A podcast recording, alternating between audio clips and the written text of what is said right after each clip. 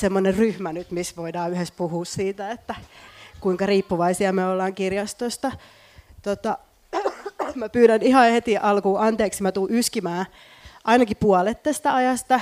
Mulla on joku ihan kamala tauti ollut jo kuusi viikkoa päällä, että älkää välittäkö siitä. Mun lapsi kysyy mut koko ajan, että yrjönkö mä tai kuolenko mä, niin mä voin rauhoitella teitä, mä en yrjö, enkä mä kuole, mulla on vaan yskä. Mutta tota, onpas kiva olla täällä F-symposiumissa heti ekana päivänä vikassa slotissa. Ähm, kun tämä F-symposian työryhmä otti muun yhteyttä ja kysyi, että haluaisinko me tehdä kirjastoon liittyvän tällaisen kolmetuntisen kokonaisuuden, niin mä olin heti valmis ja sanoin, että, että mä ehdottomasti haluan tämän ja kukaan muu ei saa tehdä tätä, koska ää, mä oon siis koko mun elämä ja koko mun niin kuin, henki jääminen on ollut ja edelleen on riippuvaista kirjastolaitoksesta. Mä olin neljävuotias, kun mä sain mun ensimmäisen kirjastokortin. Mun äiti vei mut Pähkinärinteen kirjastoon Vantaalle. Ja se kirjastokortit silloin niin kuin 80-luvulla oli semmoisia, vaan semmoiset paperilaput, mm. mitkä oli leikattu jostain ja sitten laitettu semmoiseen pieneen muovitaskuun. Ja niissä oli varmaan itse piti kirjoittaa jotenkin nimi tai jotain. Ja sitten kirjasto, kirjaston kirjoissahan oli sellaiset lipu, lipareet siellä takana, mihin leimattiin aina se palautuspäivä. Ja tota, se oli tosi stressaavaa aina se palauttaminen, koska tietenkin piti olla kartalla siitä, että mikä päivä on. Ja, ja nyt mun viimeisin niin interaktio kirjastossa oli ehkä viikko sitten, kun mä menin palauttaa kirjoja. Mä yritin siis kesällä lukea David Foster Wallacein Infinite Jestin. Jos te olette nähnyt sen, niin se on semmoinen varmaan 1500-sivuinen kirja. En todellakaan siis onnistunut tässä. Mä lainasin ja lainasin uudelleen sitä netissä ja sitten mä palautin sen myöhässä ja mulla oli 10 euron velka sinne, tai 10 euron sakko sinne kirjastoon ja sitten mä pyysin anteeksi niiltä kirjasto tota, virkailijoilta, että mua hävettää ihan hirveästi nyt tulla tänne maksamaan tämä 10 euron sakko. Että, että musta tuntuu, että mä oon tehnyt niin kuin jonkun tosi pahan rikoksen, että on niin kuin tosi paljon häpeällisempää kuin moni muu asia mun elämässä. Ja mä pelkään, että te ajattelette nyt, että mä oon niin kuin tosi huono ihminen, kun mä en pysty pitämään tällaisista asioista huolta ja olla niin kuin mukana tässä hyvinvointivaltiossa. Ja sitten ne sanoi ne virkailijat, että hei, että me ei tuomita sua. että kaikki on ihan hyvin. Ja ei tässä tarvitse tehdä niin kuin mitään ongelmaa. Ja sä oot tervetullut tänne aina just sellaisena kuin sä oot. Ja mä tiedän, että ne oli vähän ironisia, mutta mä kuitenkin mun mielestä siihen kiteytyi niin koko kirjaston olemus. Ihanalla vakavuudella sä suhtaudut näihin kirjaston sakkoihin. niin, ehkä kaikki ei suhtaudu. ei, ei kaikki. Mutta ei kaikki tällä samalla vakavuudella kuin näihin sakkoihin, niin mä suhtaudun myös kirjastoon kokonaisuudessaan.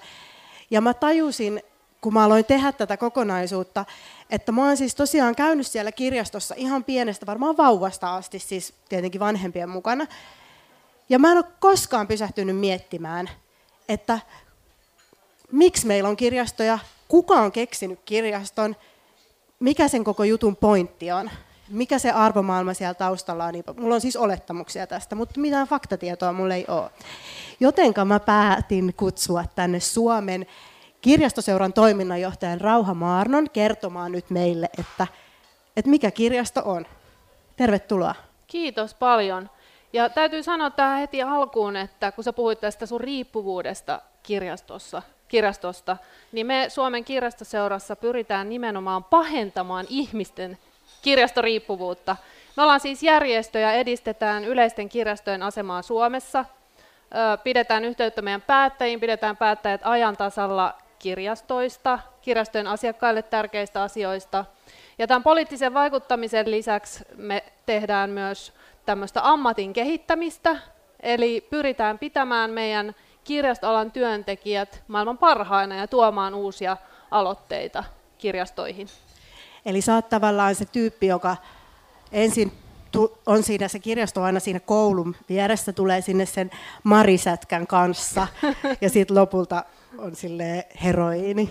kyllä, kyllä, just toi. Ja sitten ei voi enää Porttiteoria, mitään. se on paha. Vauvana kun sutkin vietiin, niin sehän oli menoa sitten. Niin, eli joo. oli ne ensin ne pahviset kyllä, kuvakirjat ja, joo. Joo, ja sitten, joo.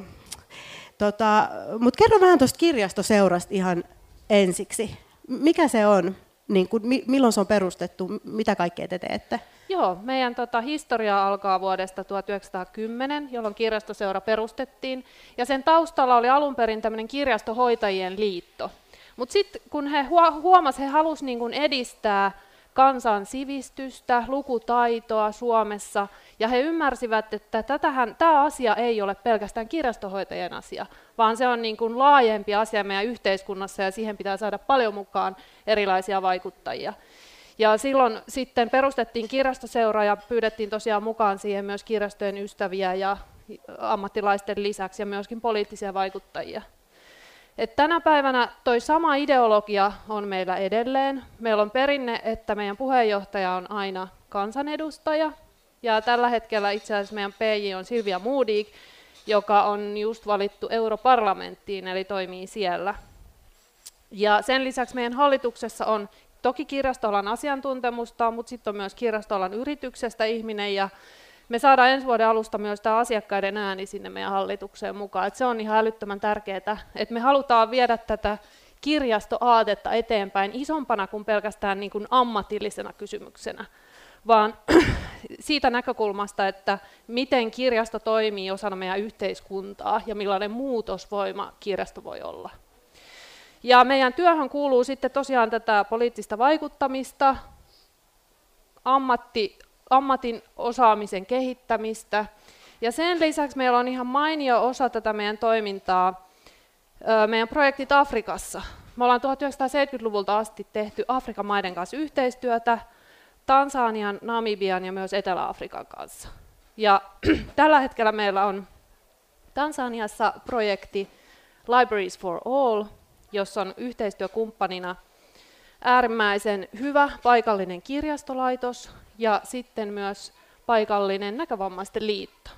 Ja siellä pyritään sitten kehittämään sitä kirjastoa niin, että siellä olisi tarjontaa myös niille henkilöille, jotka ei voi lukea printtitekstiä, eli esimerkiksi äänikirjoja. Ja pyritään myös sit vaikuttaa siihen, että Tansaniassa ratifioitaisiin tämmöinen Marrakeshin sopimus, joka on tällä hetkellä isoimpia kansainvälisiä sopimuksia, jotka pyrkii siihen, että vammaisilla ihmisillä olisi parempi pääsy tietoon ja kirjallisuuteen. Eli tämä Marrakeshin sopimus mahdollistaa sen, että voidaan vaihtaa tämmöisiä saavutettavia äänikirjoja eri maiden välillä. Et jos ne on kerran tuotettu jossain, niin niitä voidaan käyttää sitten myös toisessa maassa. Tämä, niin kuin, mä halusin kertoa tämän, koska tämä Afrikka-ulottuvuus on ollut mulle henkilökohtaisesti äärimmäisen tärkeä. Mä oon kerran päässyt käymään siellä ja näkemään sitä meininkiä. Ja täytyy sanoa, että mä oon ehkä siinä yhteydessä parhaiten ymmärtänyt sen, millainen muutosvoima se kirjasto voi parhaimmillaan olla. Et jos ajatellaan Tansaniaa, niin siellä on asukkaita varmasti reilusti yli 50 miljoonaa.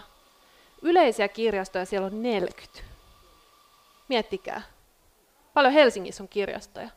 Täällä on siis about 40 myös, 35, jotain tämmöistä. Pelkästään Helsingissä. Ja sitten tosiaan, kun Tansaniassa tämä kirjaston funktio ei niinkään liity välttämättä painetun, toki siellä on sitä painettua aineistoa jonkin verran, mutta se kirjallinen kulttuuri on siellä hyvin erilainen, sitä ei ole samalla tavalla mitä Euroopassa. Puuttu kulttuuri ja perinne on, on paljon tärkeämpää. Se on opiskelun tila, se kirjasto Tansaniassa, ja se, että kirjasto tarjoaa siellä yhteyden internettiin, se on niin kuin ihan keskeinen pointti. Että se voi olla se yhteisön niin kuin tietohubi. Siis ensinnäkin sun työ kuulostaa unelmatyöltä, paljon jännittävämmältä ja kiinnostavaa kuin mun työ. Ja sitten kun te etitte uutta toiminnanjohtajaa, niin mä voin ilmoittautua jo nyt Mahtavaa. vapaaehtoiseksi työnhakijaksi.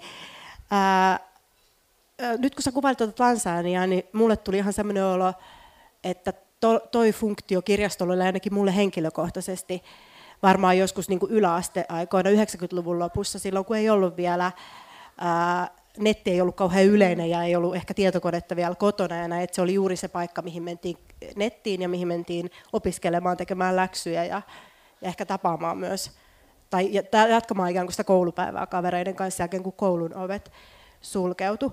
Mutta tota, äh, sanoit, että kirjastoseura on ollut olemassa vuodesta 1910 ja nyt mulle heräsi kysymys siitä, että minkälaiseen yhteiskunnalliseen tilanteeseen ja aikakauteen suomalainen kirjastolaitos sitten syntyi ja mihin tarpeisiin? Joo, tuo on tosi kiinnostava kysymys. Siis kirjaston juuret on Suomessa oikeastaan, niin kun, no Turun Akatemiassa on perustettu kirjasto 1640-luvulla, että se on varmaan niin vanhimpia kirjastoja Suomessa, mutta sitten toinen traditio, paitsi tämä niin yliopisto-opiskelu, mihin liittyy tietysti kirjastot, on sitten taas uskonnollinen. Eli kirkkohan on aina tukenut ihmisten lukutaitoa, ja ihmiset on oppinut Suomessakin ensimmäisiä kertoja, niin kuin se lukutaito on kasvanut kirkon vaikutuksesta, koska on ollut tärkeää, että ihmiset pystyy lukemaan uskonnollisia tekstejä ja kirjoittaa nimensä ja näin poispäin. Et sitten jos ajatellaan tätä yleistä kirjastoa semmoisena kuin me se nykyään tunnetaan, niin juuret lähtee sieltä 1800-luvulta, jolloin syntyi tämmöisiä kansankirjastoja, jotka oli osa niin kuin sivistyneistön agendaa. Eli siinä, että me saadaan suomen kieltä leviämään fenomaanit, jotka halus lisätä suomen kielen osaamista ja tuntemista ja käyttöä Suomessa. Heillä oli tämä niin kuin, poliittinen agenda, että synnytetään kansallisvaltio nimeltä Suomi. Niin he otti tämän kirjastoaatteen tosi tärkeäksi itselleen ja, ja kirjaston kehitys kytkeytyy siihen. No sitten, kun tullaan 1900-luvulle, niin oikeastaan 1920- ja 30-luvuilla Suomeen tuli Jenkeistä tämmöinen public library-ajattelu, johon kuuluu olennaisena se, että kirjastoilla on laajat aukioloajat. Oodihan on auki 90 tuntia viikossa, aika massiivista. Laajat aukioloajat, hyvä kokoelma, ja avohyllyt, eli se, että kuka tahansa voi tulla selailemaan ja lainaamaan mitä tahansa. Niin uskomatonta kuin se onkin, niin aikaisemmalla näissä varhaisimmissa kirjastoissa kaikki kirjat oli siellä kirjastohoitajan selän takana. Ja sun piti pyytää, että saanko lainata tämän. Seksuaaliterveys, osa yksi. Et siis valtava niin kuin henkinen muutos on tullut silloin vuonna 1928, kun Suomeen tuli myös ensimmäinen kirjastolaki. Ja kirjasto, tämä niin kuin, koko homma rupesi silleen ammatillistumaan, että tuli ammattimaisia kirjastohoitajia ja näin poispäin. Tota, mistä se tuli se niin kuin ensimmäisen aallon kirjastoaate tälle sivistyneistölle ja fenomaaneille? Joo. Se tuli Saksasta Ruotsin kautta, kyllä. Eli tavallaan haluttiin liittyä siihen äh, tämmöiseen niin kuin länsi-eurooppalaiseen, keski-eurooppalaiseen Kyllä. sivistyksen perinteeseen myös tämän kirjaston kautta. Ehdottomasti ja varmaan se oli niin kuin osa tätä yleiseurooppalaista niin kuin kansallisvaltion syntyhistoriaa, jolloin jokaisessa maassa etsittiin sitä omaa, että mitä se on, ja luotiin niitä valtioita. Ja mikä se kirjastolaki on? Mitä siellä oikein sanotaan? Näin ja näin monta kirjaa saa lainaa kerrallaan, niin kuin aina siellä lukee siellä helmetissä, tai että näin ja näin monta päivää saa kirja olla lainassa tai sitten tulee niitä sakkoja vai mitä siellä, mistä siellä säädetään? No meidän tämän päivän kirjastolaissa, joka on muuten aivan mahtava. Siis se on todella hyvä ja se on valmistunut 2017 tämä uudistettu laki. Toki siinä on ollut tässä niin kuin 20-luvulta niin kuin monia muitakin kehitysvaiheita, mutta tämä 2017 voimaan tullut uusi kirjastolaki kertoo siis kirjaston tehtävät, mitkä ne on, ja kertoo sen, että jokaisessa kunnassa, meillä on siis lakisääteistä, että jokaisessa kunnassa pitää olla kirjasto. Sitten se kertoo myös, että kirjaston pitää tehdä yhteistyötä koulujen, päiväkotien, YM kanssa. Et se antaa niinku tavallaan semmoisen raamin ja kehikon, missä kirjasto toimii. Ja tämä uusi laki on todella kiinnostava siksi, että kun siellä on se pykälä, joka kertoo nämä yleisen kirjastojen tehtävät, niin siellä on ne kaikki perinteiset, että pyritään kehittämään lukutaitoa, ja edistämään kirjallisuutta ja kirjallista kulttuuria. Tarjotaan monipuolinen kokoelma, edistetään ihmisten tiedonhankintataitoja, mutta sitten siellä on lisäksi kaksi kokonaan uutta tehtävää, kirjoitettuna siis sinne lakiin, joista yksi on se, että kirjaston pitää tarjota tiloja oppimiseen, kansalaistoimintaan, harrastamiseen. Tämä selittää sen, miksi Helsingin kalleimmalla paikalla on ompelukone, kun joskus sitä joku multa kysyy. Että miten siellä Oodissa voi olla niitä ompelukoneita? No ihan siksi, koska siellä kirjastolaissa tosiaan sanotaan näin. Sitten toinen uusi tehtävä, mikä sinne on kirjattu, on se, että kirjastojen pitää edistää yhteiskunnallista ja kulttuurista vuoropuhelua. Et mä ajattelen, että nämä asiat on niinku ollut sellaisia, mitä kirjastot on tehnyt aikaisemminkin, ja missä ne on toiminut niinku pitkän aikaa. Mutta nyt kun meillä on se uudistunut laki, johon ne on kirjattu auki, niin se on hirveän hyvä selkäranka kirjastoille, kunnille ja kirjastohoitajille, virkailijoille ympäri maan, että siihen pystyy tukeutumaan ja kertoo, että miksi esimerkiksi täällä Oodissa nyt tehdään aivan uudenlaista kansainvälisesti uraurtavaa kirjastotyötä. Ja toteutuuko se laki siis tällä hetkellä esimerkiksi niin, että jokaisessa kunnassa on se kirjasto? Kyllä se toteutuu, joo, ja toki kunnat voi sitten tehdä myös yhteistyötä niiden kirjastopalvelujen järjestämisessä. Et jos ajatellaan kirjastojen rahoitusta, niin yleisten kirjastojen rahoitus tulee pääosin kunnan budjetista.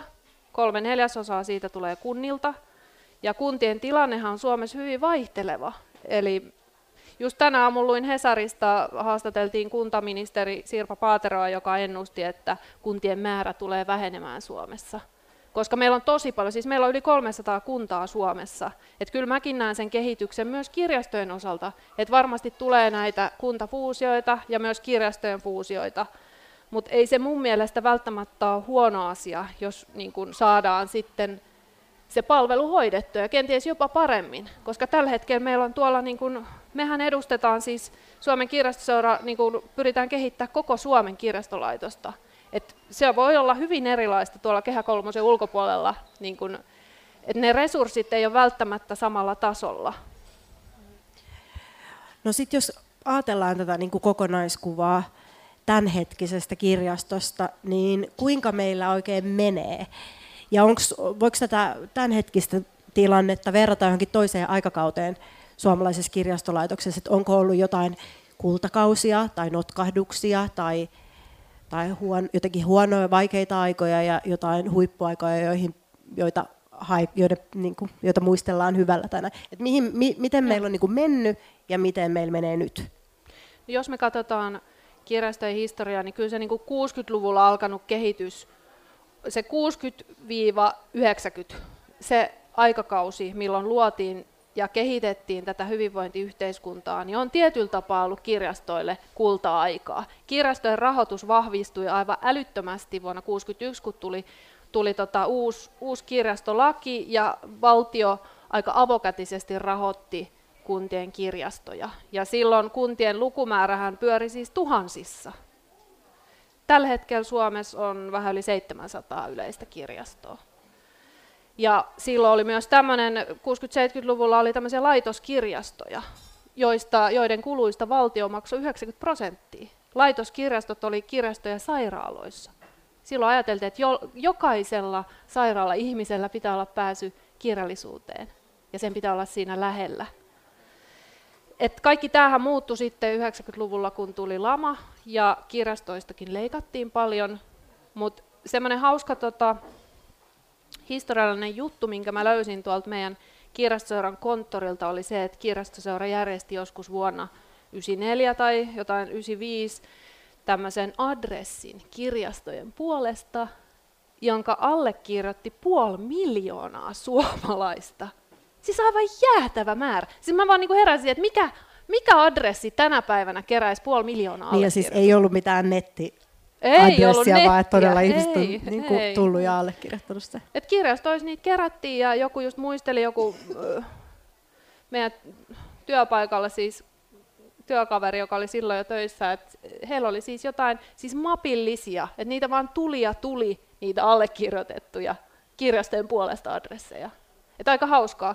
Mutta kyllä niin kun, nyt tänä päivänä mä näen nyt tällä hetkellä hyvin vahvasti semmoisen kirjastojen renesanssin, koska meillä on nyt Suomessa monta kaupunkia, niin kuin Helsinki, Espoo, Seinäjoki, Turku, jotka on panostanut kirjastorakennuksiin, kirjastojen palvelujen kehittämiseen, ja nämä tilathan on siis ihan äärettömän suosittuja. Et nyt Oodissahan on mennyt just rikki kaksi miljoonaa kävijää tänä vuonna.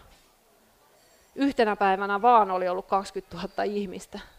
Et siis, et mua, niinku, mua kiehtoo se, että nyt on tapahtumassa jotain suurta. Ja näyttää siltä, että mitä enemmän kunnat investoi kirjastoihin, niin sitä enemmän niitä käytetään. Se on mystinen juttu.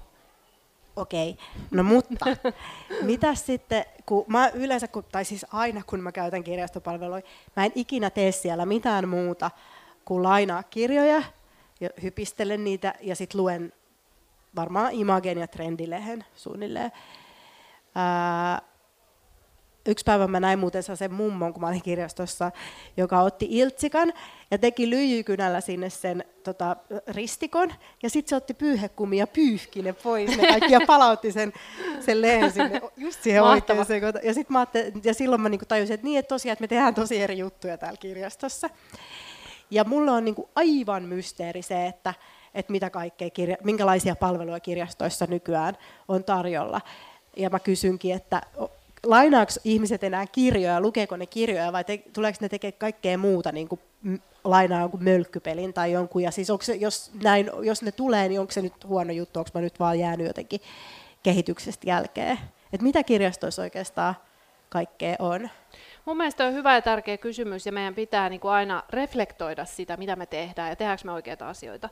Noista lainaamisista voisin sanoa sen verran, että suomalaiset käyttää kirjastoja ja lainaa kansainvälisesti vertailtuna ihan älyttömän paljon. Suomalainen lainaa keskimäärin 15 kirjaa tai lehteä tai mitä tahansa vuodessa. Ruotsalainen tuskin pääsee edes puoleen tästä määrästä, mikä on aina hyvä, että Ruotsi voitetaan. Niin tota, Sitten tosiaan, jos tätä lainaamista katsoo kokonaisuutena, niin viime vuonna meillä on ollut 68 miljoonaa kirjalainaa. Et se on aika huikea määrä ja siinä on ollut niinku semmoista pientä kasvua nyt viime vuonna edelliseen vuoteen verrattuna. Et trendi on mun mielestä hyvä ja varmasti nyt tämä Oodikin tulee vaikuttamaan siihen, että kirjoja lainataan entistä enemmän. Mutta sitten tämä niinku laajentuvat palvelut ja mitä kaikkea muuta on ja mitä voi lainata, niin ne on itse asiassa pitkälle syntynyt siitä, että ihmiset on toivonut asioita esimerkkinä tuolla tota, Arabianrannan kirjastossa vene, joka tuli paikalliselta asukasyhdistykseltä, että voisiko täällä kirjastossa olla vene. Ja Henkko, mä myönnän, mä myönnän sen, kun mä about 10 vuotta sitten tulin kirjastoalalle ja silloin ruvettiin puhua silloin oli jonkinlainen kriisi niin kuin käynnissä, että mietittiin, että mitä kaikkea tämä kirjasto voisi olla. Ja silloin just tuli näitä, että täällä pitää olla kaikkea uutta tekniikkaa ihmisten kokeiltavana ja muuta. Ja kyllä mä muistan, kun ekat 3D-printerit tuli, mä olin silleen, että ei hemmetti, että onko tässä mitään järkeä printata jotain muovihöttöä täällä.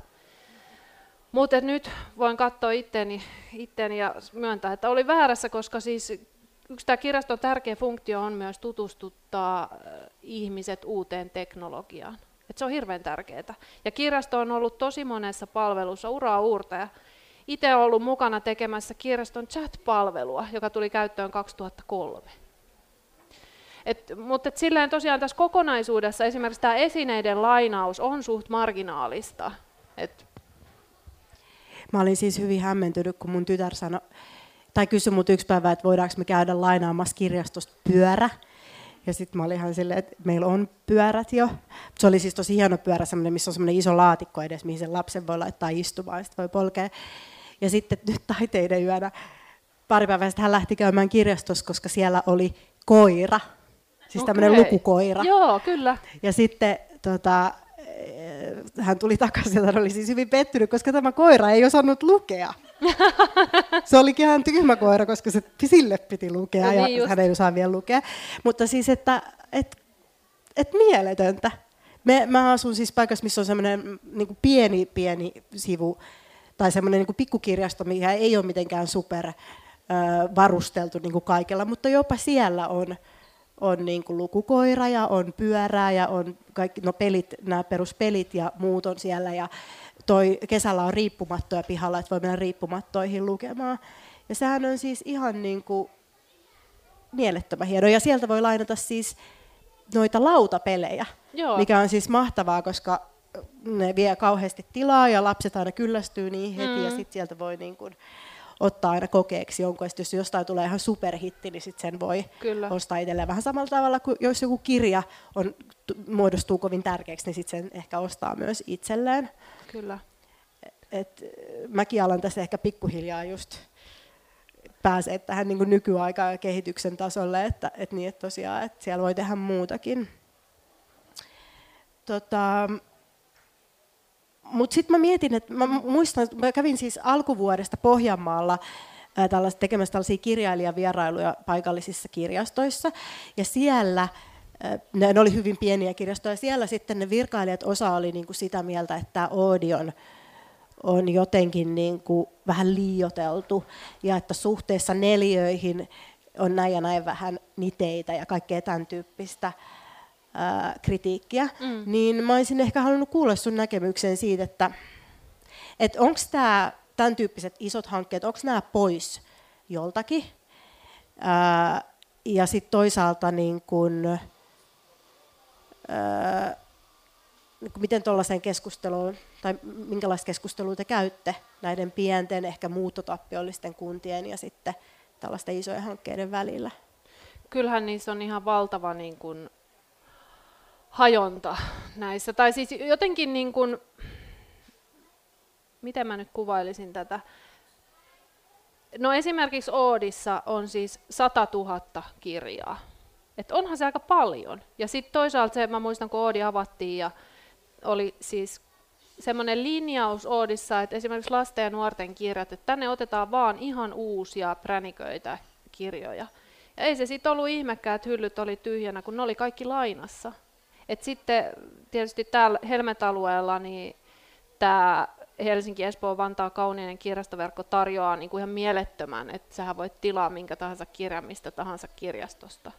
Et se, mistä mä oon ehkä vähän huolissani, on se, että kirjasto ei mun mielestä ole pysynyt mukana tässä niin kuin digitaalisessa kehityksessä, digitaalisen sisällön käyttämisessä. Et meillä on haasteita e-kirjapalvelujen tarjoamisessa asiakkaille, ne valikoimat voi olla suht suppeita. Et mun mielestä siihen pitäisi nyt entistä enemmän panostaa, että meillä olisi, olisi sitä e-kirjaa ja äänikirjaa myöskin tarjolla. Ja varsinkin kun me nähdään, että kuunteleminen on, ihan niin kuin valtava megatrendi koko niin kuin läntisessä maailmassa, ehkä varmaan muuallakin maailmassa – että ihmisten tavat käyttää kulttuuria ja tietoa on murroksessa, niin olisi ihan älyttömän tärkeää, että kirjastot pysyisivät siinä mukana. Ja, ja se on meidän kirjastoseuran tärkein vaikuttamistavoite tällä hetkellä. Me py, py, halutaan tukea kehitystä, jolla me saataisiin Suomeen tämmöinen koko kansan e-kirjasto, joka olisi kuntien yhteinen kirjasto ja tarjoaisi sitten laajemman valikoiman e-kirjoja ihmisille. Mutta tämä keskustelu, mistä sun kysymys nyt lähti palaan siihen, eli se, että tämä vastakkainasettelu, Oodi versus sitten perinteinen kirjasto, niin mä ehkä näen sen silleen, että nämä kirjastot tulee erikoistumaan. Et se ei enää ole jatkossa silleen, että meillä on kymmenen vuoden päästä joka kirjasto tarjoaa samaa, vaan enemmänkin mun mielestä kirjastojen pitäisi pyrkiä siihen, ne miettii sitä omaa aluetta, että hei, ketä siellä asuu, millaisia tarpeita niillä on, millainen tämä koko muu kirjastoverkosto tässä ympärillä on, että mihin meidän kannattaisi niin kuin, fokusoida.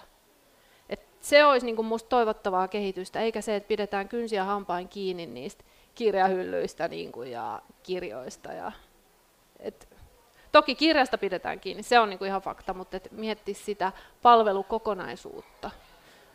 Mutta onko nämä kuitenkin nämä, että jos näitä resursseja on kuitenkin, tai onko niin, että re, kirjastolta on niin kuin ikään kuin jatkuvasti leikattu, vai onko jossain vaiheessa ikään kuin ruvettu investoimaan takaisinpäin esimerkiksi lamavuosien jälkeen?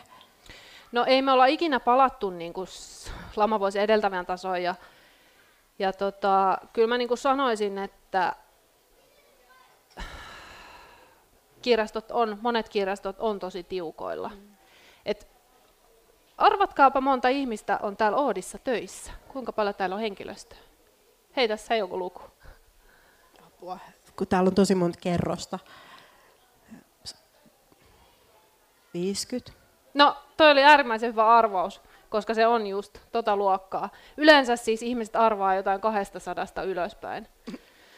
Mutta nyt tänne on saatu sitten kymmenen uutta tehtävää hakuun ja ne on just haussa nyt. Et jos ajatellaan näitä Oodi aukioloaikoja tosiaan 90 tuntia viikossa aamusta ilta kymmeneen, niin ei tätä millään pyöritetä tuolla nykyisellä, eikä varmaan pyöritetä edes sillä kymmenen henkilön niin kuin lisäyksellä. Täällä tapahtuu niin valtavan paljon kaikkea. Täällä tarvitaan niin kuin monipuolista henkilöstöä. Niin kuin ihan pelkkä tämä tapahtumien ja tilojen pyörittäminen vaatii porukkaa. Et kirjastojen osalta, jos katsotaan sitä, että paljon se vie niin kuin siitä kunnan budjetista, niin se on noin prosentin luokkaa siitä kunnan koko budjetista. Ja näiden kuntien välillä on tosi isoja eroja. Jotkut kaupungit investoi kirjastoon, haluaa kehittää niitä, näkee ne niin kuin ihan olennaisena sille, että ihmiset viihtyy siellä kaupungissa. Et, et, niin kuin, me tietysti halutaan nähdä enemmän investointeja kirjastoon, koska kyllä se näyttää siltä, että se myös tulee sitten takaisin yhteiskunnalle tosi monessa asiassa. Tota, sä mainitsit nämä 50 työntekijää tässä. Mm, se on oikeasti myös semmoinen jotenkin ää, porukka, jota harvemmin tulee jotenkin ajatelleeksi. Varsinkin nykyaikana, kun kirjastoon mennään sillä tavalla, että että varataan se kirja netissä ja sitten haetaan mm. se itse se varaus sieltä hyllystä, lainataan se sillä automaatille. Välttämättä ei niinku edes katsota tai huomata, ketä siellä on töissä tai puhuta niille kirjaston ihmisille mitään. Silloin kun me ollaan oltu lapsia Vantaalla, molemmat me bondattiin tästä jo tuolla backstageillä, niin ne oli tuttuja tätejä ja setiä, jotka oli töissä siellä kirjastossa, ja niitä nähtiin melkein joka päivä, varsinkin kun kouluikäisenä, kun mentiin aina koulun jälkeen suoraan sinne kirjastoon vaan hillumaan. Ja ainakin mulla oli sellaisia kirjastovirkailijoita, jotka siis suositteli mulle erilaisia kirjoja, koska niillä oli nähnyt jo vuosien varrella, siis kymmenen vuotta, että minkälaisia kirjoja mä lainaan tai minkälaisia levyjä mä lainaan. Ja ne saattoi tulla sanoa, että hei, onko nähnyt, että tänne on tullut tällainen ja tällainen. Sellainen niin kuin vuorovaikutus puuttuu, tai siis jotenkin on vähentynyt varmaan niin kuin viime vuosina aika paljon, mutta voidaanko me puhua näistä kirjaston ihmisistä, jotka on täällä töissä? ketä ne on ja mi- miten niillä menee? Puhutaan. Mä haluan tuohon vaan kertoa oman muista. Mä olin siis lapsena ja nuorena äärimmäisen ujo. Ja siis musta oli ihanaa, että kukaan ei puhunut mulle kirjastossa mitään. Ja parasta oli, kun tuli nämä aut- lainausautomaatit. Koska mun mielestä oli ihan kauheaa aina mennä sen tiskille lainamaan, että joku näki, mitä mä lainaan. Kun musta ne oli niin äärimmäisen henkilökohtaisia. Ja yksi kaikista kauhea juttu oli se, kun mä olin joku 12-vuotias ja mä jo käytin niin kuin aikuisten osastoa. Sitten mä huomasin, että yksi joku fantasiakirja olikin siellä lasten puolella. Ja mun piti mennä sinne, siis tik- Tikkurilan kirjastossa Vantaalla. Ja siis mä menin sinne silleen niin kuin mahdollisimman äkkiä pois ja just silleen, ettei vaan se kirjastohoitaja näe mua. Että mä halusin niin kuin olla iso ja käyttää aikuisten osastoa. Mutta joo, siis kirjastojen työntekijät, se on hyvä aihe.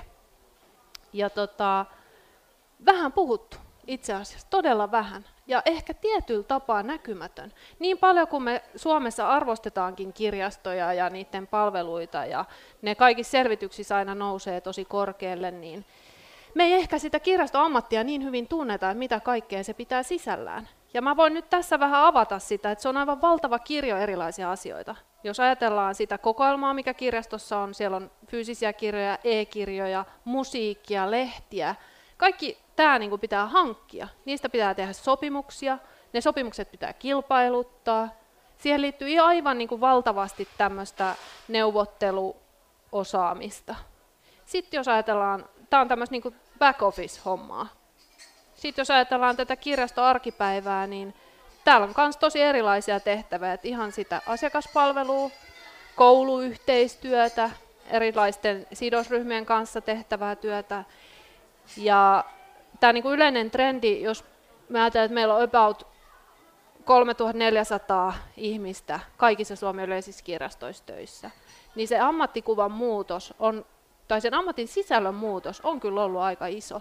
Et jos ajatellaan vielä 20 vuotta sitten, niin kirjastohoitaja lainas antokirjan. Toki silloinkin oli tätä, missä puhuit, että suositellaan, keskustellaan, kohdataan ihmisiä. Totta kai, se on ollut aina.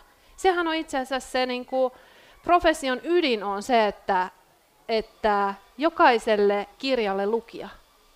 Se on minusta niin hieno semmoinen vanha, vanha ajatus. Niin tota, tosiaan nyt, nyt, nyt jos ajatellaan sitä, niin meillä on tosi paljon näistä toiminnoista automatisoitu, lainaus, palautus. Sitten meillä on ihan uudenlaisia haasteita meidän yhteiskunnassa, lukutaitoon liittyviä esimerkiksi, missä kirjastot vois ottaa vielä niin kuin paljon aktiivisemman roolin. Ja mun mielestä olisi esimerkiksi hienoa, että jokaisessa koulussa olisi yksi kirjastohoitaja. Koska se, mikä näissä kirjastohoitajissa on musta tosi hauska piirre, ja miksi mä, halusin, miksi mä kiinnostuin kirjastoista, mä oon alun perin opiskellut taidehistoriaa täällä Helsingin yliopistossa, ja sitten kun mä valmistuin ja mietin, että mitä mä rupean nyt oikeasti tässä elämässäni tekemään. Tulee niin ole sellaisia työpaikkailmoituksia, että palkkaamme filosofian maisteri, vaan taidehistoria tulee tänne. niin tota, siinä vaiheessa yksi niin kuin looginen suuntautumisvaihtoehto olisi ollut museot, mutta se ei niin kuin, puhutellut mua silloin nämä museot, tämä on reilu 10 vuotta sitten, ehkä 15 vuotta sitten.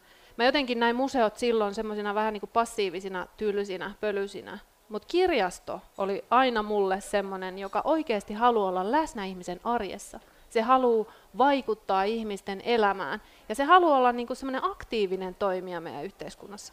Niin, niin sen takia mä sitten opiskelin kirjasto alaa, tulin kirjaston töihin ja kirjastossa on ollut parasta siinä henkilöstössä se, että ne on aika avoimia ja se ajattelumaailma on hyvin semmoinen niin vapaa. Siis siinä mielessä, että pyritään tukemaan ihmisiä. Ihan vaan es, henkilökohtainen esimerkki tästä viime viikolta oli se, kun mun 10-vuotias tytär sanoi, että, että kun he oli käynyt koulun kanssa kirjastossa ja sitten se oli halunnut lainaa Simpsonit sarjakuvan, niin Ope sanoi, että älä nyt tota lainaa, kun toi on sarjakuva, eihän toi edes oikea kirja. Ja sitten me mentiin, oltiin kahdestaan ja siinä oli sitten mulle tuttu kirjastohoitaja, jolta se sitten kyseli taas niitä Simpsoneita ja se oli, että okei, ne on tuolla, että tuu, niin mä näytän sulle, tässä ole hyvä. Et se niinku on ytimessä se, että kyllä ihmiset tietää, mitä ne haluaa. Ja meidän tehtävä on niinku tuoda se niille. Et, et se on niinku, mun mielestä äärimmäisen kiehtova ja tärkeä elementti näissä kirjastotyöntekijöissä. Ja sitten jos katsotaan vielä sitä niin kuin kirjastoammattilaisten niin kuin suurta massaa Suomessa, me nimittäin just teetettiin viime keväänä tosi laajalla kirjastoalan ammatillisten ja aatteellisten järjestöjen yhteistyönä tämmöinen kysely, missä haluttiin just tietää, että ketä ne on ja millaisia ne on. Ja, ja siinä sitten tuli tosiaan tämä esille, että keskimääräinen kirjastohoitaja on suomenkielinen, valkoihoinen, keski-ikäinen nainen. Eli yli 80 prosenttia kirjastojen työntekijöistä on naisia. Reilusti yli 90 prosenttia puhuu suomea niin kuin ekana kielenä. Ja näin poispäin. Niin mun mielestä nyt tässä kohtaa elämää ja maailmaa olisi tosi tärkeää, että me ruvettaisiin myös ammattikuntana kriittisesti reflektoimaan, että ollaanko me nyt niin kuin, ollaanko me tarpeeksi edustavia niin kuin suhteessa siihen, että ketä ihmisiä me palvellaan. Et mun mielestä olisi äärettömän hienoa, että meidän ammattikunta monipuolistuisi, saataisiin lisää miehiä kirjastoihin ja ihmisiä eri taustoilla ja erilaisilla kieliarsenaaleilla varustettuna. Koska vaan silloin me voidaan myös aidosti toteuttaa sitä meidän yhteiskunnallista tehtävää tässä niin kuin kansan sivistyksessä tai sivistyksessä. Mun täytyy sanoa, että, tota, kirjasto on ollut mulle niin kuin yksi niistä harvoista tiloista, niin kuin julkisista tiloista yhteiskunnassa, missä mä oon niin kuin kokenut jotenkin, että tai ehkä se johtuu vain siitä, että kirjastossa pitää olla hiljaa, niin kukaan ei ole tullut kyselemään multa mitään tyhmää tai sanonut mitään rasistista. Mutta siis, että se on ollut yksi niistä harvoista tiloista, missä mulla on ollut pienestä lapsesta asti sellainen olo, että mä oon niin kuin tervetullut ja mä oon haluttu sinne ja, ja niin kuin sitä mun olemista siellä arvostetaan. Ja siellä ei ole ollut esimerkiksi niinku sellaista representaatioa, että siellä olisi ollut koskaan mun näköisiä ihmisiä mm. töissä, mutta mä voin niinku kuvitella, että minkälaisen lisän se voisi vielä mm. tuoda siihen kokemukseen esimerkiksi lapsen näkökulmasta, että näkisi ihmisiä, jotka on itsensä kaltaisia, oli se sitten kyse siis ihonväristä tai jostain ihan muista asioista. Ää, niin kuin Kyllä. Eri, erinäköisiä, erikokoisia, erilaisilla toimintakyvyillä varustettuja ihmisiä. Mutta sitten mun täytyy niinku sanoa vielä toinen tämmöinen kiitoksen sana, mikä mulle tulee tälleen niinku kirjailijan näkökulmasta mieleen ähm, kirjastosta, on se niinku tämän kirjastohenkilökunnan oma-aloitteisuus kaikenlaisten uusien juttujen kokeilemisessa. Mulle on, mulla on otettu siis tosi monta kertaa yhteyttä erilaisista kirjastoista, esimerkiksi lähiöistä, missä asuu paljon maahanmuuttajataustaisia äh, ihmisiä, ei-valkoisia ihmisiä, ja on sanottu, että hei, että meillä on täällä tosi paljon koulun jälkeen ruskeita tyttöjä, jotka tekee täällä läksyjä ja hengailee täällä, että tulisit sä vierailulle tänne, niin kirjailijavierailulle tänne, että he pääsisivät niin kuulemaan. Ja sitten sitä kautta voitaisiin puhua niin muistakin kirjoista, jotka koskettaa meidän elämää tai, tai ylipäätään näistä ilmiöistä. Et sitä ei ole tarvinnut niin ollenkaan itse promota tai yrittää myydä, että hei, että mä voisin tulla sinne nyt kohtaamaan tai ihmisiä, vaan se on tosi orgaanista. Ja siellä on ollut aina paljon paljon kaiken näköistä porukkaa sitten juttelemassa ja jäänyt sen jälkeen ja jotenkin jäänyt fiilistelemään. Ollaan menty yhdessä kirjahyllylle ja että hei, mistä kirjoista tykkäät, että suosittele meille jotain ja niin kuin tämän tyyppistä. Ähm, et se on niin kuin tosi hieno. Toinen, mikä mulle tuli mieleen, on se, että siinä mun ensimmäisessä kirjassa oli, äh, oli, tiputeltiin siis paljon muiden kirjailijoiden, tai siis kirja, eri kirjoja, jotka on vaikuttanut mun elämään. Ja Richardin kadun kirjasto Helsingissä halusi tehdä sen kirjahyllyn, mihin ne kokoo niitä kirjoja ja levyjä, mitä mä oon maininnut siinä esseekokoelmassa, ja sitten ihmiset voi sieltä tulla lainaamaan niitä. No sitten kun he rupesivat tekemään sitä, niin he huomasivat, että heillä ei ole niitä kirjoja olemassa, koska ne on usein vähemmistökirjoja, ne on niitä ei ole käännetty suomeksi, mutta niitä ei ole saatavilla myöskään niin kuin englanninkielisenä suomalaisesta kirjastojärjestelmästä. Ja se oli ollut heille niin kuin tosi kiinnostava keskustelun paikka siellä just näistä, mm. niin kuin, että minkälaisia kirjoja me hankitaan ja millä perusteella me oikeasti näitä hankitaan, minkälainen pöytä porukka täällä istuu keskustelemassa siitä, että mikä on tärkeää ja mikä mm. ei ja mitä, mitä niin kuin kaupunkilaiset haluaa lukea ja mitä ei, te, niin kuin olettamuksia ja tämän tyyppisiä. Mm. Ja sitten taas toisaalta tuli se valtava paine, että niitä resursseja on tosi vähän. Että mm. jos me halutaan hankkia sinne kirjastoon ne peruslehdet ja perus semmoiset niin ikään kuin ne nyt tähän nykyiseen kaanoniin kuuluvat kirjat, jotka ilman muuta kuuluu siis ihmisten luettavaksi, niin se on pois. Tällä hetkellä se on niin kuin pois jostain muusta. Mutta se oli minusta todella hienoa, että he lähti keskustelemaan. He lähti niillä työntekijäresursseilla, aikatauluilla, rahoillaan silti keskustelemaan siitä. Ja ilmeisesti tekikin jotain hankintoja, jotka, jotka niin kuin sitten tuli tuli niin kuin sen keskustelun pohjalta. Ja sitten juurikin tämä, että sit, se on, ne on varattavissa ja lainattavissa sit koko Helmet-alueella. Että se ei tarkoita mm. sitä, että täytyy olla sen kirjaston asiakas tai, tai niin kuin pystyä menemään juuri sinne. Kyllä. Joo, ja toi on tosi tärkeä pointti just tuossa aineistovalinnassa. Mä siis kerron aina tämä esimerkki, mutta mä oon pakko kertoa taas kerran. Siis mun tota, ex-mies on töissä Rikardikadun kirjastossa Meillä, me ollaan siis tavattu kirjastossa aikoinaan ja meillä on kaksi ihanaa lasta. Joo, kirjasto on hyvä paikka rakastua. Niin tota, Topi siis vaan kerto kerran sitä, kun sinne oli tullut taas kirjavalintalista, tästä on nyt jo aikaa. Silloin oli, se oli sitä aikaa, kun toi Slatan Ibrahimovicin elämäkerta julkaistiin, ja sitä oli sitten otettu tyyliin yksi kappale sinne kirjastoon. Sitten Topi sanoi, että hetkinen, että otettaisiko tätä nyt vähän enemmän, koska tämä niinku, varmasti tulee olemaan ihan huippusuosittu. Ja sitten se kirjastohoitaja, nainen, joka oli sitä valintaa tehnyt, oli, että mi, mi, niin minkä takia? Et, Topi on silleen, koska se seuraa urheilua, se tietää tätä aihepiiriä, että hei, tämä tyyppi on niin kuin maailman kuuluisimpia jalkapalloilijoita, vielä meidän niin kuin naapurimaasta, että huippukiinnostavaa. Ja sitten ne hankkikin sitä enemmän, koska sehän tosiaan oli sitten varmaan varatuimpia siinä ja monessa muussakin kirjastossa. Et hirveän tärkeää on just se, että no varmaan kaikessa mitä me tehdään, ei vaan kirjavalinnassa, vaan yleensäkin meillä ihmisillä, että miettii niitä omia taustaoletuksia ja taustatietoja ja miten ne sitten heijastuu siihen omaan toimintaan. Ja sitten mä sanon vielä kirjailijan näkökulmasta että tiesittehän te sen, että kun te lainaatte kirjoja, niin sitten me kirjailijat saadaan siitä rahaa. Ja se on oikeasti yksi iso osa meidän toimeentuloa, koska kirjamyynnistä ja kirjalainauksista tulee pieni prosentti meille ää, niiden Kyllä. mahdollisten ap- saatujen apurahojen tai, tai sitten tota, tuommoisten niin kustantamojen myöntämien ennakko maksujen lisäksi. Eli te voitte mennä tänään ja lainata mun kirjoittaman kirjan ja sen käännöksen ja sitten mun toisen kääntämän kirjan Kyllä. esimerkiksi. Ja sitten ei, ei teidän ole pakko lukea sitä, mutta te voitte mm. lainaa sitä ja sitten voitte uusia netissä sen lainan niin monta kertaa kuin saa. Ja sitten mä saan siitä ensi vuonna ihan vähän rahaa.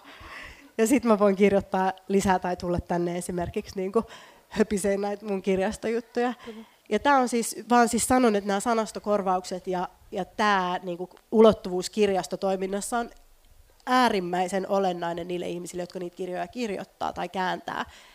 Koska meidän, meillä ei ole mitään sellaista, että kukaan ei maksa meille minkään näköistä siis kuukausipalkkaa tai mitään sellaista. Kyllä, ja oli tosi hienoa, että siis tämähän on kasvanut tosi paljon tämä kirjasto, tai kirjasto lainauskorvauksen määräraha edellisen hallituksen aikana. Et siinä oli tosi, tosi hieno teko, minkä tämä meidän edellinen hallitus teki, eli nostettiin roimasti miljoonilla euroilla siis. Se on 14 miljoonaa noin tällä hetkellä se määrä, mikä kanavoituu kirjailijoille näiden kirjastojen lainauskorvausten muodossa. Et tosi tärkeä juttu ja itse asiassa harvemmin puhutaan niinku just tästä ehkä se on niin itsestään selvä tämä kirjallisuus, kirjasto, kirjasto osana tätä kirja-alaa. Et, niin kuin sä itse sanoit, että kirjailijan näkökulmasta tärkeä, varmasti monella tapaa, paitsi se ansainnan kannalta myös sit niin kuin työpaikkana, lähteinä, mitä kaikkea siellä onkaan? Siis ehdottomasti se, ja sitten se, että ylipäätään niin kuin sille näkyvyydelle tai sille, että se kirja saavuttaa, siis kirjat maksaa tosi paljon nykyään. Mm, kyllä. Mä, mä oon niin kuin tosi onnekas siitä, että mä oon lapsesta asti elänyt perheessä, jossa on ollut ihmisiä töissä kustantamoissa, jolloin mä oon saanut kirjoja ilmaisiksi tai puoleen hintaan, siitäkin huolimatta, että mun vanhemmat on ollut siis hyvin pienituloisia duunareita.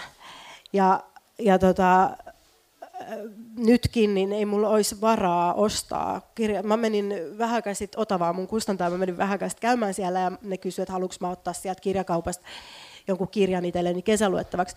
Ja mä otin sitten, en muista nyt minkä jonkun kirjan, ja mä huomasin, että sen hi- myyntihinta on siis melkein 40 euroa. Se oli siis hyvin ohut kirja, mä luin sen noin kolmessa mm. tunnissa. Ja se on niin kuin tosi paljon rahaa sitten taas suhteessa siihen, että mä voin mennä kirjastoon ja lainaa ja olla just tuollainen sekopää, että sitten mä uudelleen lainaan sitä tota, Infinite Jestia, enkä koskaan edes lue sitä, ja sitten mä maksan siitä vaan kympin. Kyllä, kyllä. Joo, ja siis toisaalta niin kuin, Mä haluaisin mielelläni nähdä niin kuin, toki niin kuin sen, että kirjastojen lainaukset kasvaa, mutta myös sen, että meidän kirjakauppa kasvaisi. Mä oon itse asiassa miettinyt niin kuin omaakin käytöstä siinä, että enemmän voisi itse asiassa ostaa lahjaksi kirjoja.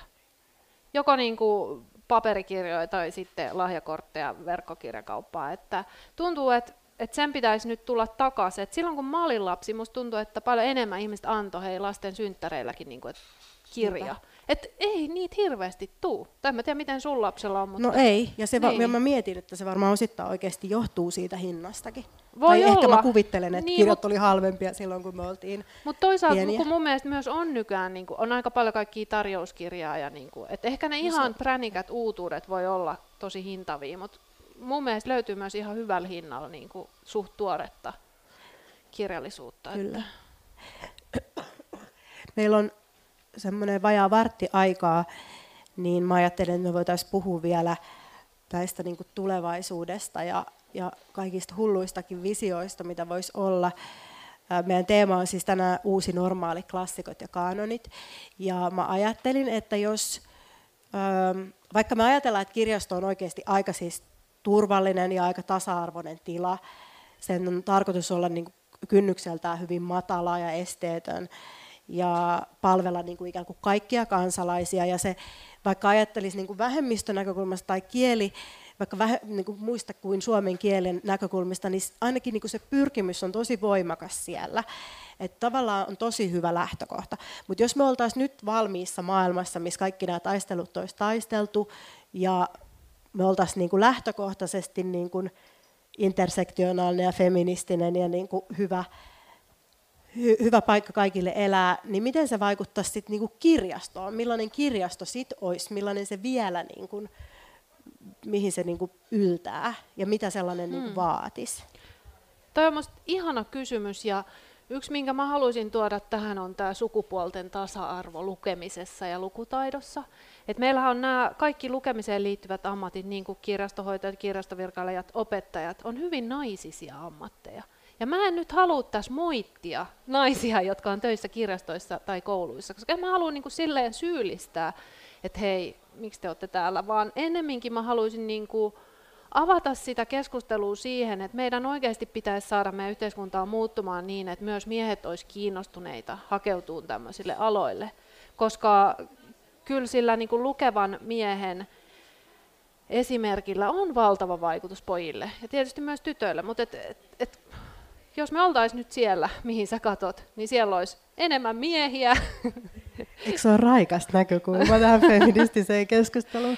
Ja tota, sitten siellä olisi myös erilaisia ihmisiä eri taustoista. Et mä kovasti toivoisin, että nämä kirjastojen niin tämä on sama teema, mistä puhuttiin, mitä sivuttiin aikaisemmin, että kirjastojen henkilöstö olisi moninaisempi kuin tällä hetkellä. Et se on minusta ihan niin kuin äärimmäisen tärkeää. Ja se myös toisi menestystä mukanaan, koska jos me katsotaan Espoon kaupungin kirjastoa, joka valittiin äskettäin Lontoon kirjamessuilla maailman parhaaksi kirjastoksi, se sai tämmöisen palkinnon, niin niin, niin tota, heillähän on ollut pitkään jo kaupungin strategiassa tämmöinen ajatus, että rekrytoidaan mahdollisimman monenlaisia ihmisiä eri taustoista sinne työhön. Ja sillä tavalla myös niin kuin just annetaan niitä tunnistautumisen kohteita ja luodaan sitä yhteisöä, niin kuin, silleen ihan oikeasti, ketä sen nyt asuu. Että saadaan ne ihmiset mukaan. Et, et siinä just näkyy, että se on aivan valtavan menestynyt kirjasto. Nyt ne on taas avaamassa uutta kirjastoa Espoonlahteen, että se vaan se moninaisuus näyttää kantavan tuloksia sekä niin kuin kielissä, taustoissa, iässä, sukupuolissa. Niin se, sen mä haluaisin nähdä ja uskon, että se olisi niin kuin valtava rikkaus meille kaikille. No entäs sitten, jos mä pääsen tämän F-symposiumin aikana nyt tänne niin kuin 2019-luvulle, missä kirjastossa voi tehdä jotain muutakin kuin vaan lainata kirjoja ja tehdä ristikoita lyijykynällä, mm. niin, niin, mitä, niin kuin, mitä näille palveluille tapahtuu? Ja esimerkiksi näille rakennuksille, onko tämä Oodi nyt niin kuin just esimerkki sellaisesta, että miltä kirjastot tulee näyttämään niin kuin 50 vuoden päästä kaikkialla? No, kyllä mä uskon, että Oodi viitottaa sitä työ, tietä tulevaisuuden kirjastoon, mutta mä edelleen uskon myös siihen, että nämä kirjastot tulee erilaistumaan ja erikoistumaan.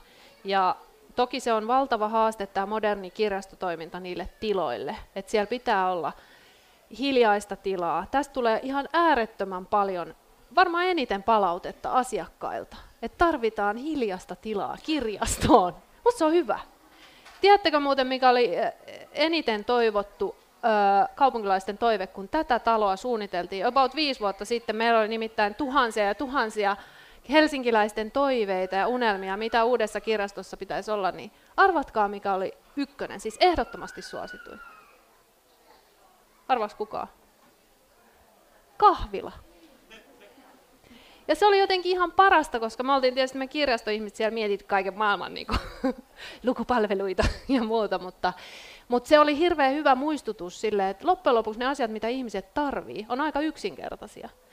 Joo. Siis toi on tosi olennaista, koska ainakin mun kirjastossa on semmoinen tosi käväinen kahviautomaatti, mihin voi varmaan lähettää jonkun tekstiviestin tai jotain. Se on ihan hirveän pahaa. Joo. Joo, ja, ja täällä siis, täällähän me nähdään täällä Oodissa, että nämä on ihan mielettömän nämä kahvilapalvelut. Tosi kiva, niin kuin tuolla kolmannessa kerroksessakin istua kirjataivaassa ja juoda jotain hyvää kahvia ja syödä jotain. Niin se on vaan tärkeää. Kyllä, ja sitten jos unohtaa eväät lapsen kanssa, niin sitten voi käydä ostaa Kyllä. sen croissant ilman, että täytyy lähteä tuonne Stacyn S-Markettiin ja sitten tulla takaisin.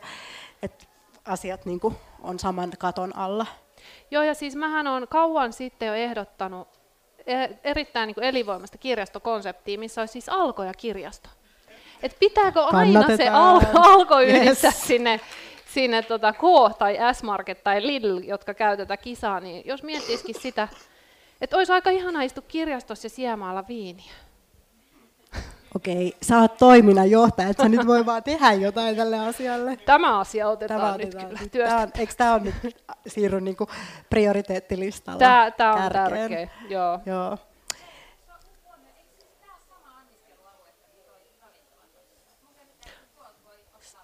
Saako sieltä alkoholia? Ensi kerralla hei.